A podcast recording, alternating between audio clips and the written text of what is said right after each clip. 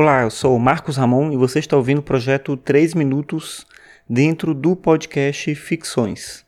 Você pode acessar todos os episódios do podcast em marcosramon.net barra ficções. Você pode seguir também o podcast no Twitter em arroba podcastficções para ficar sabendo de atualizações de novos episódios e também algum informe relativo ao podcast. Falando nisso, nos próximos dias vão ter alguns episódios do podcast, mas eu vou ficar uns dois ou três dias sem publicar.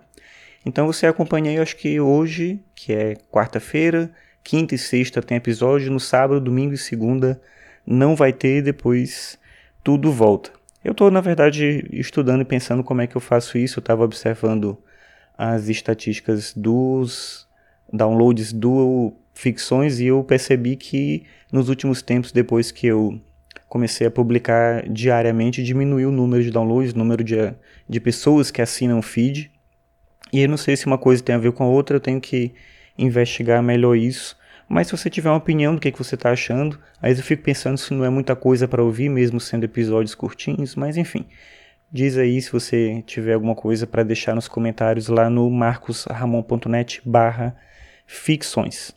Bem, hoje é quarta-feira, dia 2 de agosto de 2017, e hoje eu estava pensando sobre uma das coisas mais legais que eu acho que é daquilo que o Descartes produziu em relação à reflexão filosófica, que é a reflexão sobre e se a vida for um sonho? Se a vida, na verdade, se nós estivermos sonhando, será que a realidade, isso que a gente chama de realidade, é de fato algo palpável, é de fato algo real, ou na verdade a gente está dentro de um sonho? O questionamento de Descartes se coloca no sentido de que a gente nunca teria como saber realmente diferenciar o sonho da realidade. Claro que a gente utiliza o argumento de que a gente sabe o que é sonho porque a gente acorda e aí a gente tem um mundo real. Mas a gente só sabe que a gente acorda de um sonho porque a gente faz essa tenta estabelecer essa conexão entre o que seria uma coerência entre os fatos reais e essa parte é, onírica, né? essa parte meio que fantasiosa que é o que está no campo do sonho. Mas se a gente pensar bem, enquanto a gente está sonhando, por mais absurdo que seja o sonho, durante o sonho tudo é normal, tudo é tranquilo, a gente não acha que a gente está sonhando, aquilo é real. Então, e se isso que a gente chama de realidade for também um sonho? Como é que a gente saberia a diferença? O fato é que a gente não tem como saber.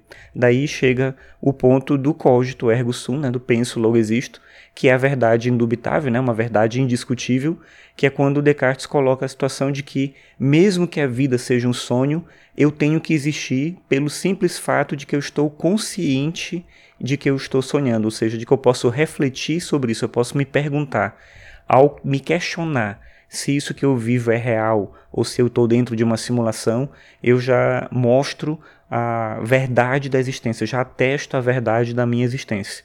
E esse seria é, o caminho do Descartes para poder vencer ali o ceticismo. Enfim, né, a gente não tem como saber se a gente está dentro de um sonho ou se isso que a gente vive, isso que a gente chama de realidade, realmente é, realidade. A gente nunca tem como saber, mas a gente pode pelo menos ter a consciência da nossa existência, isso já é muita coisa, se você confiar no Descartes, pelo menos é. E, enfim, essa questão da dúvida metódica eu acho que é um dos temas mais interessantes da filosofia, e fica aí uma referência, uma indicação para você ler mais sobre isso se você se interessar, certo? Então é isso. Obrigado pela sua audiência e até amanhã.